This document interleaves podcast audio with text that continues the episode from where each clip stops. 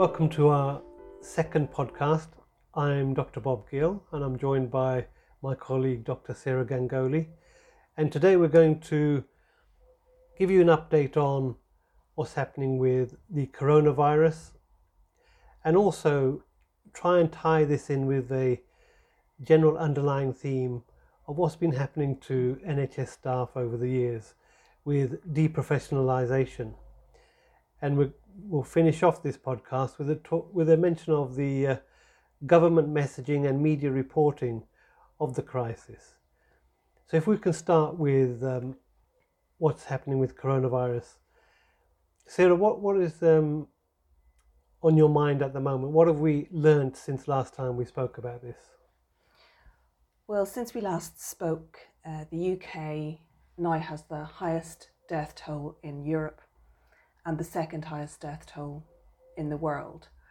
Now, depending on whether you're looking at the official government statistics, which is in the mid 30,000s, or whether you're looking at statistics which come from analysis from the Financial Times, which actually compares our current mortality rate with normal seasonal mortality rate and looks at the difference, they're suggesting that the mortality rate is now around 60,000. It's likely that the figure is quite close to that. Some of those deaths can be accounted for due to an indirect effect of the pandemic. So there's been a scaling back of elective services. People have been discouraged from seeking medical help when they would otherwise. And these can be put down to, say, an indirect effect of the pandemic. Well, I've noticed in the surgery, people are putting off coming to see us. They're afraid to go to the hospital. So what you're listing there are the indirect casualties from the pandemic, aren't you? Yes, and I think people are afraid for two reasons. People don't want to overburden the health service. There's been a lot of talk about, before the messaging changed this week, it was stay home, protect the NHS, save lives. So people were almost told that if they presented quite legitimately with symptoms, that they were somehow overburdening the NHS. But people are also afraid of going into hospitals and catching this thing. Two figures I'm aware of is the A&E attendance rate has dropped by 50%. Yes. And also the urgent cancer referrals, we call them 2-week waits, they are down close to 80%. Yes. So just the fear and maybe the inappropriate lack of help seeking attention has had a devastating effect on the activity we're all seeing in medical setting. Yes, and it will do. The cancers will still happen, the heart attacks, the strokes, the blood clots, all of these things will still occur during a pandemic. The pandemic is on top of that. And so I think from our point of view, it's probably quite important to get the message out that if you are having symptoms which you're worried about, seek medical help as you would any other time.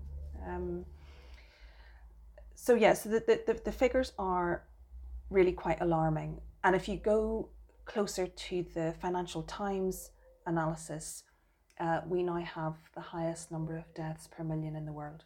And that's a figure which should shock people and should also challenge the idea that we are either an exemplar in how we've dealt with this or that the response to this has been a success. So this comes on the back of multiple reassurances by government that we were very well prepared. This also comes on the background of Boris Johnson and other members of his government telling us that this was not a serious threat. In fact, I think they issued a statement saying one group of our society, nursing home residents, were at low risk, and we'll come back to that later on. But they have been proven completely wrong. Our rate of death is an embarrassment, particularly if you look at third world countries like Vietnam, which borders China, which has had no reported death directly from coronavirus, and the Indian state of Kerala, which was very well prepared, has a far lower income per head and has done a fantastic job keeping the deaths down to 2, I understand, for a population of 34 million. So our death rate is a public embarrassment, and I'm surprised, you know, heads haven't rolled for it. The two examples which you give, I think, are extremely important because they challenge what we're being told about, well, our death rate's higher because of population density.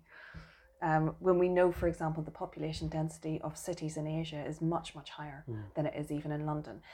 So I think it's really, really important to look at those examples, but also look at examples in Europe. And something else that's happened, as our death toll overtook that of Italy's and Spain, we suddenly saw that the UK government was extremely reluctant to make comparisons with other countries. So it was okay to make comparisons when the numbers made us look good. But as soon as the numbers told a different story, bearing in mind that we are at least 2 weeks behind Italy, when the numbers told a different story, they became inconvenient. What was striking to me was the part the BBC played when this happened, when we became the worst death toll in Europe. This was not reported very obviously on the BBC website, and in fact they started to play with words and were almost promoting Italy to be the worst performer, the worst outcomes, but they were phrasing it in such a way as saying part of the EU. Yes. Well, strictly speaking, we are no longer part of the EU as of 31st of January. So they were playing with words rather than present the true reality, the stark reality to the British public. And this is quite disgusting, really.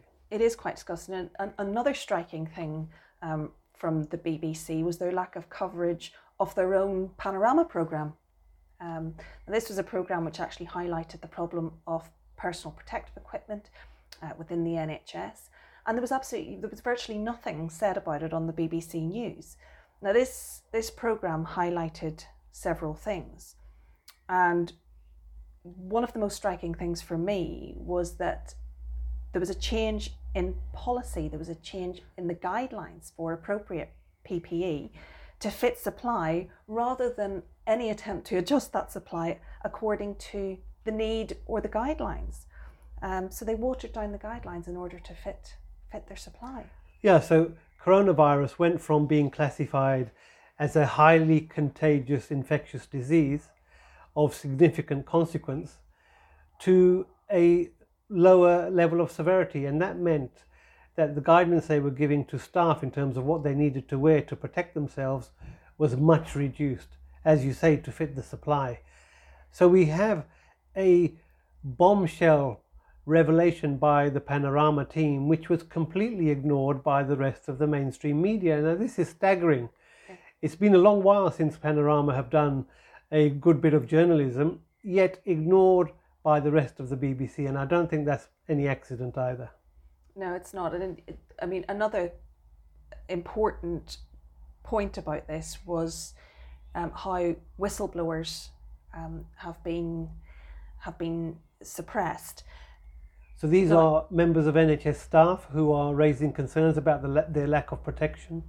Yes, and really, I mean, maybe 10, 15 years ago, this wouldn't even be called whistleblowing. This would be called doing your job. If the equipment is not appropriate to protect you and protect your patients, you have an obligation to speak up. But what was actually happening is that doctors, nurses, other healthcare professionals who were speaking up about the lack of PPE were being silenced and bullied by management. In fact, there was a report on last night's Newsnight programme on BBC Two, and we will play a clip of that, a doctor speaking about how he was threatened from disclosing his concerns on social media after trying to raise the concerns through the official channels. This doctor agreed to speak to us on condition of anonymity. After concerns about PPE, he tried to raise it with hospital management, but says he was ignored. It seemed to be a case of, this is the situation, you're stuck with it. Get on with your job, like it or lump it. I was posting some concerns about national shortages of PPE online, and my managers brought me up the next day with no notice. They hauled me up in front of a panel of senior managers. It was very, very intimidating. And they gave me a bollocking, really, for quite a long time.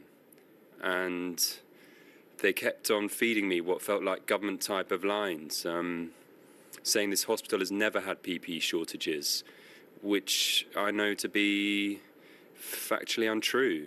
And that essentially I should stop causing a fuss. If doctors are pressured into silence, then where does that lead the rest of society? So if we move now on to testing for COVID-19, this can be a bit of a minefield. Could you just explain the rationale behind testing and the different type of testing? Okay, so there are broadly two types of test which can be done for this virus or indeed any virus. The first one is called a PCR test, and this is done by swabbing. Okay, and in this case, the swabs which are performed are generally the nose and the throat, because we know with this is where this particular virus multiplies and lives. This tells you whether or not a patient, currently has the virus. Okay, so it tells you about current infections. And I believe these are the testing kits which are being sent out in the post, etc. But it is worth mentioning that it does take a little bit of skill in order to take these swabs properly and get a good result. Now, the second test, which has been talked about quite a bit, is an antibody test. This is a blood test, and it looks for specific antibodies to a specific virus or a specific part of a virus. Now, these antibody tests are available. There have been some issues with accuracy of these tests to date, although we believe that a new test has been developed by the company Roche, which has improved on accuracy. They're claiming 100%. It's impossible to have 100% accuracy in anything biological, but this is what they're claiming. Now, it's all very well doing an antibody test to see who has had the virus, and it will tell you if someone has had the virus. But we don't know about the clinical significance of this. This is something we touched on the last time. We don't know if there is a significant enough immune response to develop antibodies which confer immunity once someone has had this virus. Okay. So a positive test will tell us you've had the infection, but won't tell us whether that is protective in any way in the future. Exactly. We don't know if this is of any clinical relevance whatsoever. What is of clinical relevance is telling us whether or not someone currently has the virus and can pass it on to other people, or if they're presenting with a certain constellation of symptoms and they test positive, you can say, well, this is COVID-19, we need to treat this in a particular way. We need to isolate this patient. We need to make sure that this person is not transmitting this to someone else. So that's the PCR test. That's the PCR. Which is a test for the genetic material of the virus, which has been available for years. Yes. China provided us with the DNA sequence for the virus, so we could develop a specific test for PCR technology, which has been around for a long time. But what I find quite perverse is, first of all, the government was not testing as policy. Then they started testing very slowly. Then they abandoned testing altogether when they raised this prospect of herd immunity being desirable, which was then again later abandoned when warnings came out about significant loss of life from Imperial College. But what is remarkable is that the capacity within the NHS for doing PCR testing, the capacity within university laboratories for doing PCR testing was laying idle, while the government went along developing new labs. Yes. In partnership with, guess who, the private sector. So you have accountancy firms and big pharmaceutical companies developing new labs from scratch, whilst testing availability in the NHS, in the public sector, was ignored. Indeed. I mean, in fact, I believe universities offered offered their services, and they were not taken up on that offer. And just to give people an idea of how widely available PCR equipment is, I mean, I did PCR as a medical student, as part of, you know, practical experiments. This technology is not new, and it is widely available. So this idea that we don't have enough testing kits is a nonsense. It's an excuse. So returning to the WHO's guidance, which came out very early, which was test, test, test, to break the chains of transmission, to identify potentially infectious people, and to isolate them, stop them infecting their family and other people, was completely ignored. So the government has, through its policy, through its inaction, through its decision making, has allowed the virus to be planted all over the country. And something I found out since last time we spoke is 18 million passengers flew back to this country in the time since the pandemic was announced.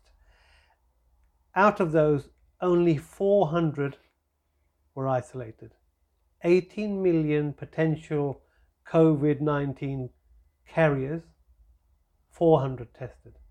Now this is remarkable failure to stop the flights in the first place, and a failure to test. I mean, that's scandalous, isn't it? Look, there's only one reason not to test, not to do the PCR testing, not to find out how many people have the virus, and that's if you're not interested in finding out how many people have the virus.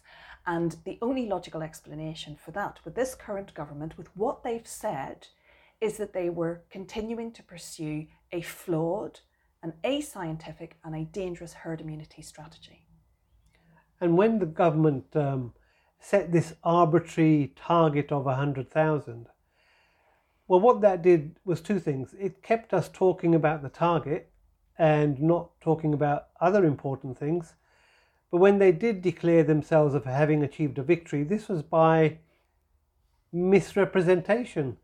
Although they might have sent out over 100,000 tests, 40,000 of them were still in the post.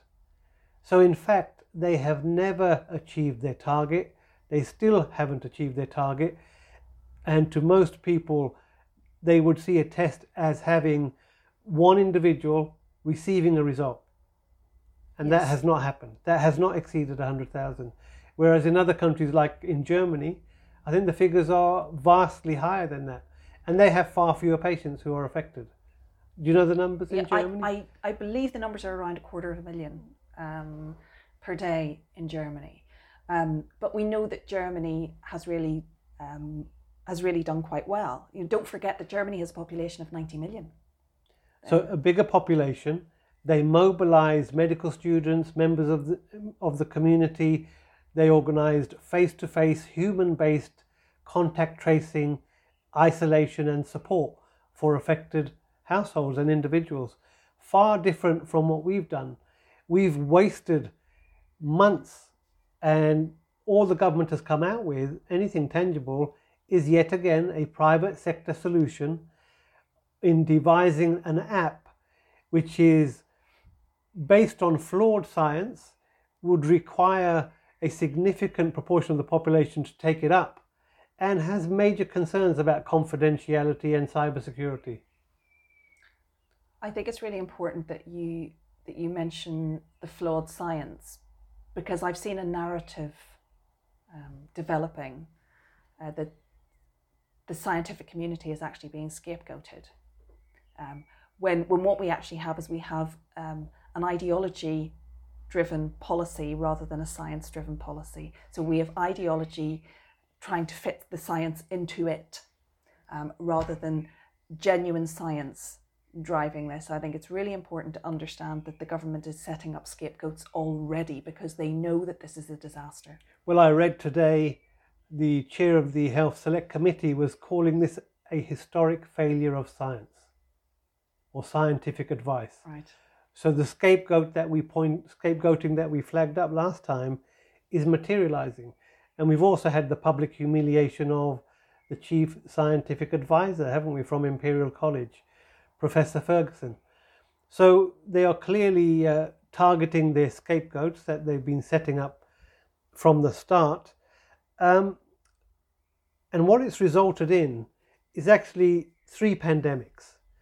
We have the hospital pandemic, where a high proportion of the patients and staff are carrying the virus or passing the virus amongst everybody else and their families. We have the pandemic in the nursing homes and residential homes, which has been created by government encouraging the discharge of potentially infected patients back into nursing homes. Now, in any other circumstance, this one act alone would be a major public scandal. Yet they seem to be getting away with it. And we know from the government's own documentation, they were telling hospitals that this is a low-risk activity to be undertaking. And reassurances were given to the receiving nursing homes, who were still lacking protective equipment. There's one, a doctor spoke up. I think he offered his opinion anonymously to the Daily Telegraph. And this was read out on Good Morning Britain by one of the few journalists who seems to be doing a very good job, Piers Morgan. A London doctor told the Telegraph during the siege of Kaffa in 1346, when the Black Death was rampant, Mongol army catapulted plague-ridden bodies over the walls. The NHS decanting older hospital patients into care homes without testing isolation is a modern version of this. And he goes on, the doctor, so we discharged known, suspected, unknown cases into care homes which were unprepared, with no formal warning that patients were infected, no testing available, no PPE to prevent transmission. We actively seeded this into the very population most vulnerable. We let people die without palliation. Official policy was not to visit care homes, so they didn't. So after infecting them with disease, causing unpleasant ending, we denied elders access to doctors. We denied GP visits, denied admission to hospital. Effective palliation withheld. What a devastating indictment of what we have done to the most elderly, vulnerable people in this country. So if we turn now to this week's developments, which is the watering down and the rowing back from the lockdown, what do you think of Boris Johnson's proposals? Well, first I'd like to draw attention to some statistics which were also released this week, and these were released by the ONS, the Office of National Statistics. And these revealed quite stark differences in mortality rate depending on occupation, also gender. We already knew from data from China that men were more at risk than women. But the differences in varying occupations is really quite stark. So men have a 9 in 100,000 mortality rate versus 5 in 100,000 for women. Of that, male security guards have the highest mortality rate at 45.7 per 100,000. Male taxi drivers come a horribly close second at 36.4 per 100,000. But building on your nursing home point, social care workers of either gender are twice as likely to die compared to their age and sex-matched controls. Now, this points to something really quite sinister. Each of the occupations I've mentioned are insecure, they're low paid, they often have problems with retention, with training. So we've seen not only discrimination against patients because of their age, but we're also seeing that this virus is disproportionately affecting those in low paid and vulnerable work. We also know that there are other demographic factors. So we know that people of a South Asian or African Caribbean origin are at a higher risk of mortality from COVID-19. The reasons for this aren't entirely clear. These could be related to socioeconomic factors, but they could also be related to other genetic factors, nutritional factors, and other underlying disease risk factors. Now, Boris Johnson has this week announced a change in policy. And that's despite us still having around 20,000 new diagnoses of coronavirus every day. And he's announced a change to the lockdown. Yes. And this is despite having increased mortality in nursing homes. Now, the question has to be raised whether or not we genuinely had a lockdown in the first place. I would argue that we didn't. We were sending COVID-positive patients back to their families. We were sending COVID-positive patients back to their nursing homes. As you said, we have 20,000 new diagnoses per day, and there has been absolutely nothing in place to reduce transmission within the population. This virus has been allowed to run rampant through the population. This is not a lockdown. You also can't impose a lockdown on a precarious population. We have genuine issues predating this pandemic of insecure, precarious employment, people who are financially struggling, people who are one paycheck away from complete destitution. Without employing means to secure these people financially, you're coercing them back into work. So the people in the gig economy who wouldn't qualify for this furlough scheme, who were unable to work from home, they had no choice. Do they eat or do they stay locked in their own house? So the financial imperative drove many of them to carry on working throughout this whole period. Yes, and many more of them will. So you have a situation now where people who are working in manufacturing and people who are working in food production, etc., who weren't working before, like bakeries, etc. All of these places are reopening. The messaging from the government has been so ambiguous and so mixed that you could almost fit any occupation into it, and that is going to be used to bully workers to go back to work. There are many people who are worried that if they, for example, are living with a vulnerable relative, they have a vulnerable child, they have underlying healthcare issues themselves, and they're frightened that if they refuse to go back to work, they will lose their jobs, they will be facing destitution. So we've had mixed messaging, confusion, and we've seen already, particularly on London transport, on the buses and on the underground, there's absolutely no way that these very overcrowded public transport can exercise social distancing. That's a complete nonsense, and that's been shown to be a nonsense already. Asking people to use private transport, again, in London, 50% of people don't own a car. So it was completely cloud cuckoo land thinking. And now we're having teachers almost being shamed into returning to work and asking children to return to school. What are your views on that latest twist? Well, I to me it doesn't make an awful lot of sense that, you know, children can't see their own cousins and their own, you know, aunts and uncles and grandparents, but yet they can go and mix with other children in a school. Now, they do have plans to limit class sizes, but they're talking about bringing very, very young children back. Some children who need help going to the bathroom, some children who are going to fall and hurt their knee, and they're not supposed to have any contact. You also have to think about, you know, these children are coming from, you know, they're coming from their own homes. They're all mixing. They're then going back to their own homes. The teachers who may well have vulnerable relatives at home, may be vulnerable themselves, will be offered very little protection.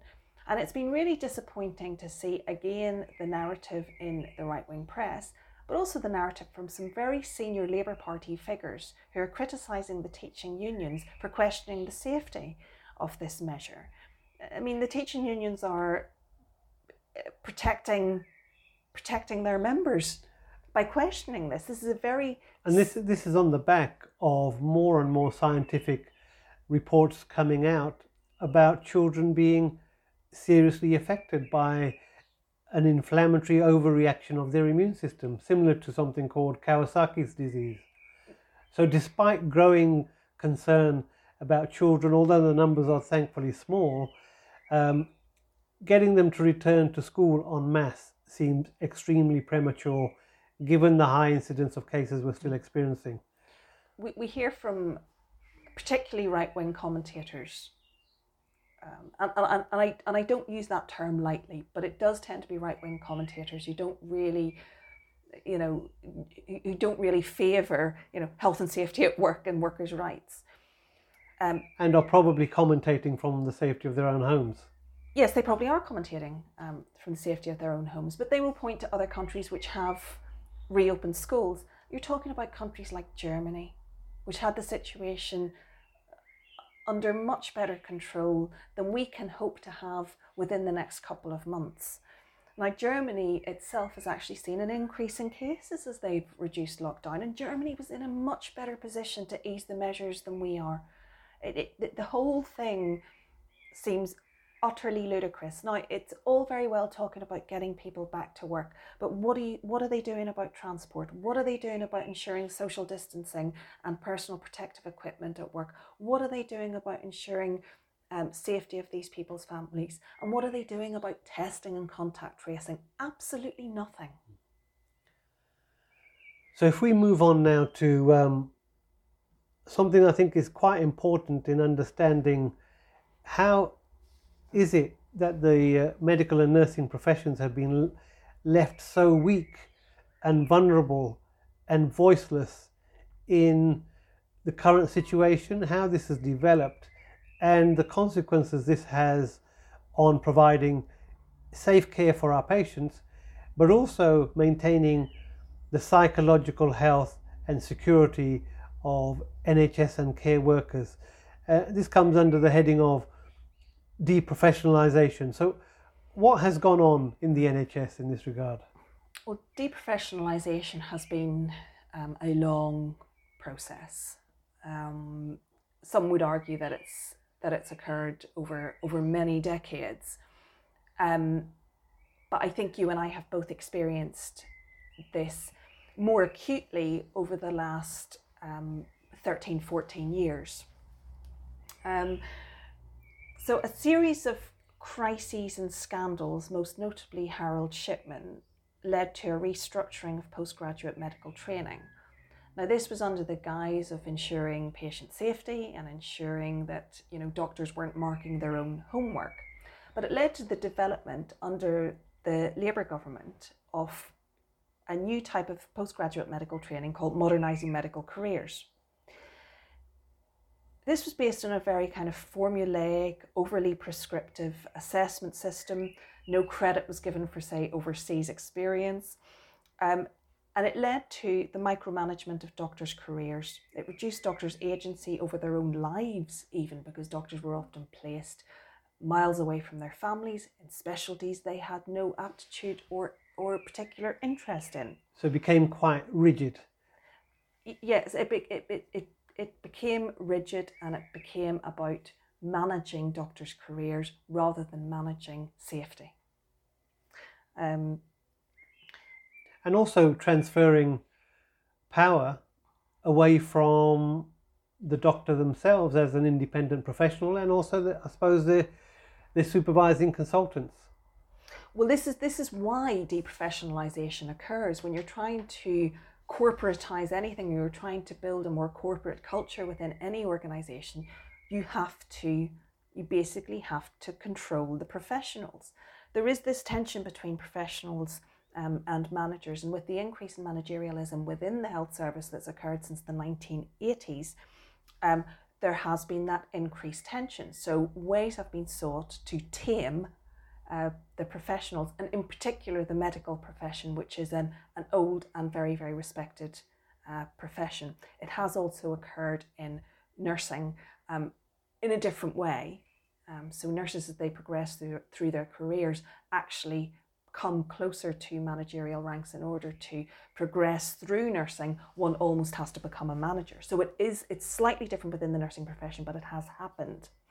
Now, the purpose of deprofessionalising a profession is to make them less powerful than managers. Okay, so you break the cohesion, solidarity within that profession. You undermine their confidence. You discourage and break passion, and you encourage mediocrity. The effect of all of this is to produce a disparate body of professionals with reduced motivation and ability to raise concerns, and less chance that they will actually defend others who raise concerns. Generally, these measures are designed to either reduce competence or perceived competence, and therefore it diminishes public and patient confidence in the profession, making them easy targets for scapegoating, and we're seeing a bit of that now. It also makes the profession more easily bullied and more easily controlled by managers. Now, this has grave consequences, obviously, for patient health, for the mental well-being and development of professionals. But we're seeing this in the context of this pandemic more acutely. So we're seeing reduced experience of working in teams. You know, previously the apprenticeship part of postgraduate medical training was extremely important in the development of a well-rounded physician or surgeon, but a well-rounded senior doctor who would lead a team. There would be discussions around, you know, cases and education, and everybody had their say, everybody had something to add. There's been a reduction of that. There's been an undermining of that portion of the training, which in my opinion was invaluable. So that what you're describing there is the concept of the medical team or the medical firm led by a consultant with senior doctors beneath him and then junior doctors beneath them. And you have this camaraderie, mutual support, respect, which is not only a great educational tool, but extremely important in terms of emotional and psychological support. And that's been very much diluted. It's been completely eroded. And certainly with the latest contract changes, even more so, because the shifts are so disruptive that you're never working with the same, you're often not working with the same people very often. And also the rotations, the duration of medical jobs as you work from one specialty to the next has also been shortened. So when I trained, we had the shortest spell you spend in a specialty was 6 months. Yes. Now that's been reduced to 4 months. Yeah. So what you have is the deliberate creation of doctors who will be rule followers, guideline followers, lacking personal confidence and not being given the chance to develop that confidence before they move on to another environment. I mean, you've got almost a generation of medics who've been conditioned to accept managerial direction. So they're almost having to suppress their clinical concerns, and they're certainly not being allowed. It's not that they don't want to, they're not being allowed to exercise clinical acumen in the same way that you and I were when we were developing as very junior doctors in our 6-month rotations with those almost vertical learning curves that we experienced. And not only has there been a breakdown in your immediate team, but this cross-fertilization of knowledge, experience and teams working together across specialities has also been undermined with the internal market. So, for example, if a heart patient needed to see a chest physician, the rational route would have been to go there directly, to be referred there directly. Yes. But now that's all passed back to the GP. So you have a breakdown in the chain of information exchange, you have a dilution of the information which is being passed on, you're introducing a time delay, and you're breaking those naturally occurring opportunities to learn from each other. Yeah, you've broken that cohesion. And the only reason they've done that is to lay down the foundations for working within a marketized, commercialized health system. Yes. And again, a point which we've already touched on, doctors who have spoken up about this lack of cohesion, maybe about understaffing, maybe about concerns that they're being placed in working environments which they don't have the experience or competence to deal with, they have been persecuted. Again, we see that the managerial culture, the corporate culture, finds whistleblowers extremely inconvenient. Because in order to set up that corporate culture, you need to manage people's expectations. You need to manage people's idea of what appropriate standards are. So what has been lost is what used to be the unifying purpose within the hospital, which was to get the best outcome for the patient. Now that has become an irrelevance. It's about power and control. The patient is secondary to all of this. A recent survey conducted by Doctors' Association UK over the PPE issue showed that a third of the respondents to their survey reported that they had been in some way leaned on to keep their concerns to themselves. We'll put a link to that article with the description to this podcast. We also mentioned about whistleblowers. If you attack a whistleblower, if you undermine a whistleblower, that has a major chilling effect on the rest of the institution. Nobody else dares speak up if that happens. Was there anything else you wanted to say on the deprofessionalisation? I think you've touched on morale. I mean, I think that when you have professionals whose morale is low, they start to care less. We've heard the term compassion fatigue before, but when you're constantly changing terms and conditions, when you're constantly undermining people, they do begin to care less. And in the context of patient care, when you're dealing with lives, that is dangerous. Yeah, and you see that when hospital colleagues are forced, due to lack of bed capacity, for example, to have to discharge patients who aren't well, or in fact, bed managers coming along and discharging unwell patients back home. So the autonomy, the self-respect, the job satisfaction, the care for the patient, that professional concern, have we done the right thing? Being forced to send COVID positive patients into nursing homes. Now that has a devastating incremental effect on your medical ethics, and you start, either you're broken by this over time, or you start not to see these things because it's pointless. This is also, again, we've already mentioned this, but this has left doctors very open to scapegoating. In fact, I saw a headline this week which was accusing doctors of discharging patients, COVID positive patients, back to nursing homes. So regardless of whether without making the link was the official guidance for the trust. Yeah. So regardless of the fact that it's managers who are pushing them to do it, it's often managers making the decisions, it's managers who hold the powers and the purse strings. This is now going to be blamed on doctors. But we knew that was going to happen. We knew that this hero narrative, that the 2-minute clap was actually dangerous and could easily be turned around. We're already seeing that. So if we finish with what has been noticed in terms of the public discourse and the narrative being guided by government and elements of the media, have you picked up any patterns?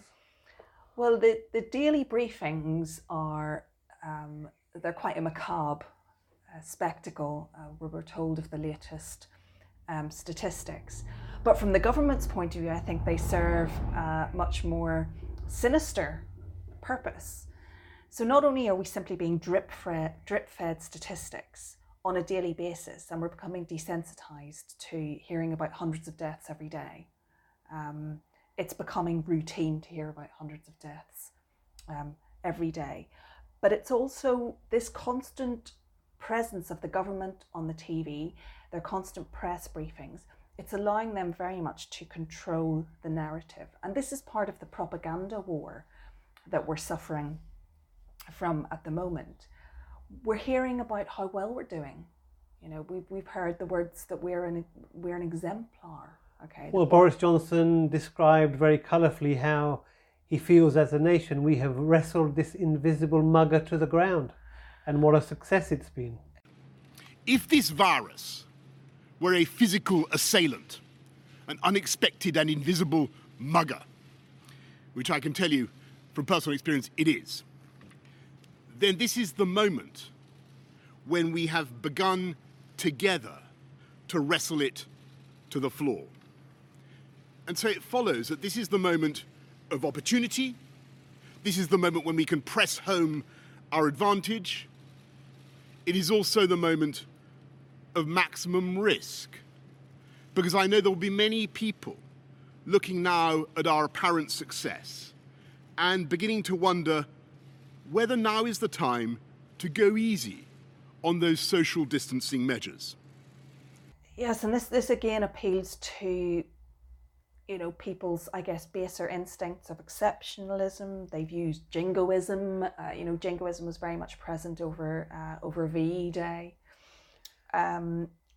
telling people that this country has succeeded when we have the highest death toll in Europe. Now that is spin and propaganda of epic proportions.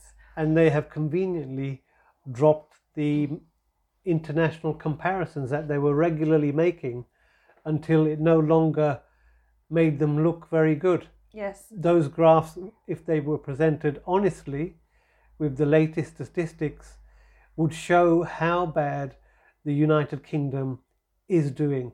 As you said, as we said earlier, the worst death rate per million in the world. Now, what propaganda does is it not only allows them to control the narrative, but it also allows them to capitalise on this disaster. If any of you haven't read Naomi Klein, I recommend that you do. But Naomi Klein talks about disaster capitalism. That's okay? In the Shock Doctrine. In the book. Shock Doctrine, yeah. And other books. I mean, this is her continuing theme.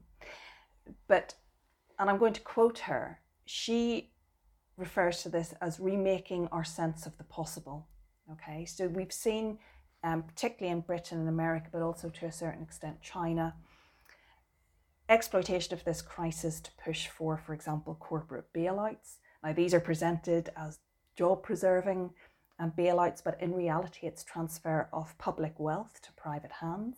One example would be how the government bought up bed capacity in the private hospitals. Yes. In fact, without that, given that their income stream is dependent on elective planned surgery, most of them would have gone bankrupt by now. Yes.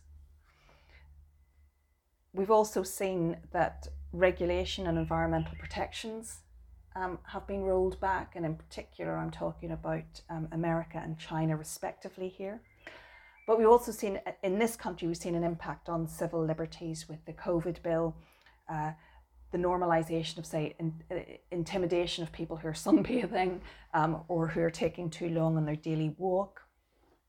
We've seen changes to the Investigatory Powers Act, which we talked about on our last podcast. And we've also seen elements of this act which allow the forcible detention of the unclean. So here we're talking about this idea that we're facing a plague, and there's so much analysis of how plagues and disasters can be used to enhance authoritarianism.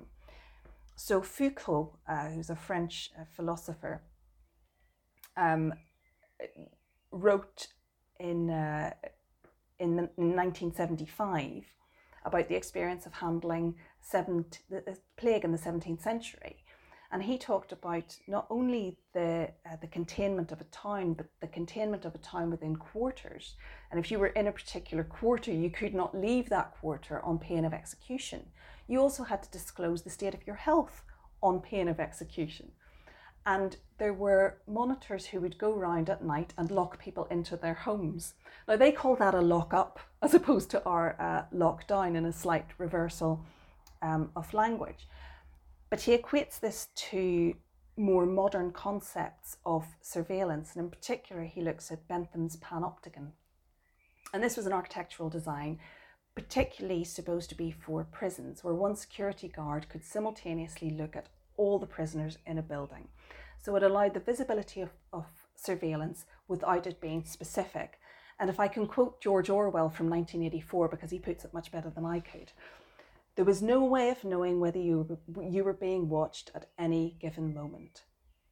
Therefore, it's a very useful method of social control. And we're seeing this with the app that you mentioned earlier, with the amount of CCTV.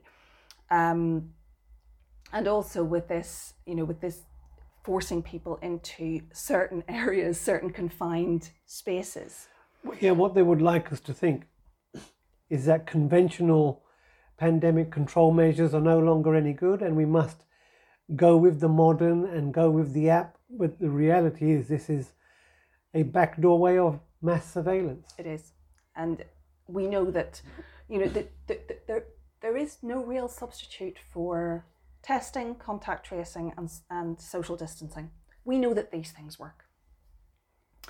Now, the real and sinister intention of all of this is to prevent dissent. It's fairly obvious that neoliberalism has failed.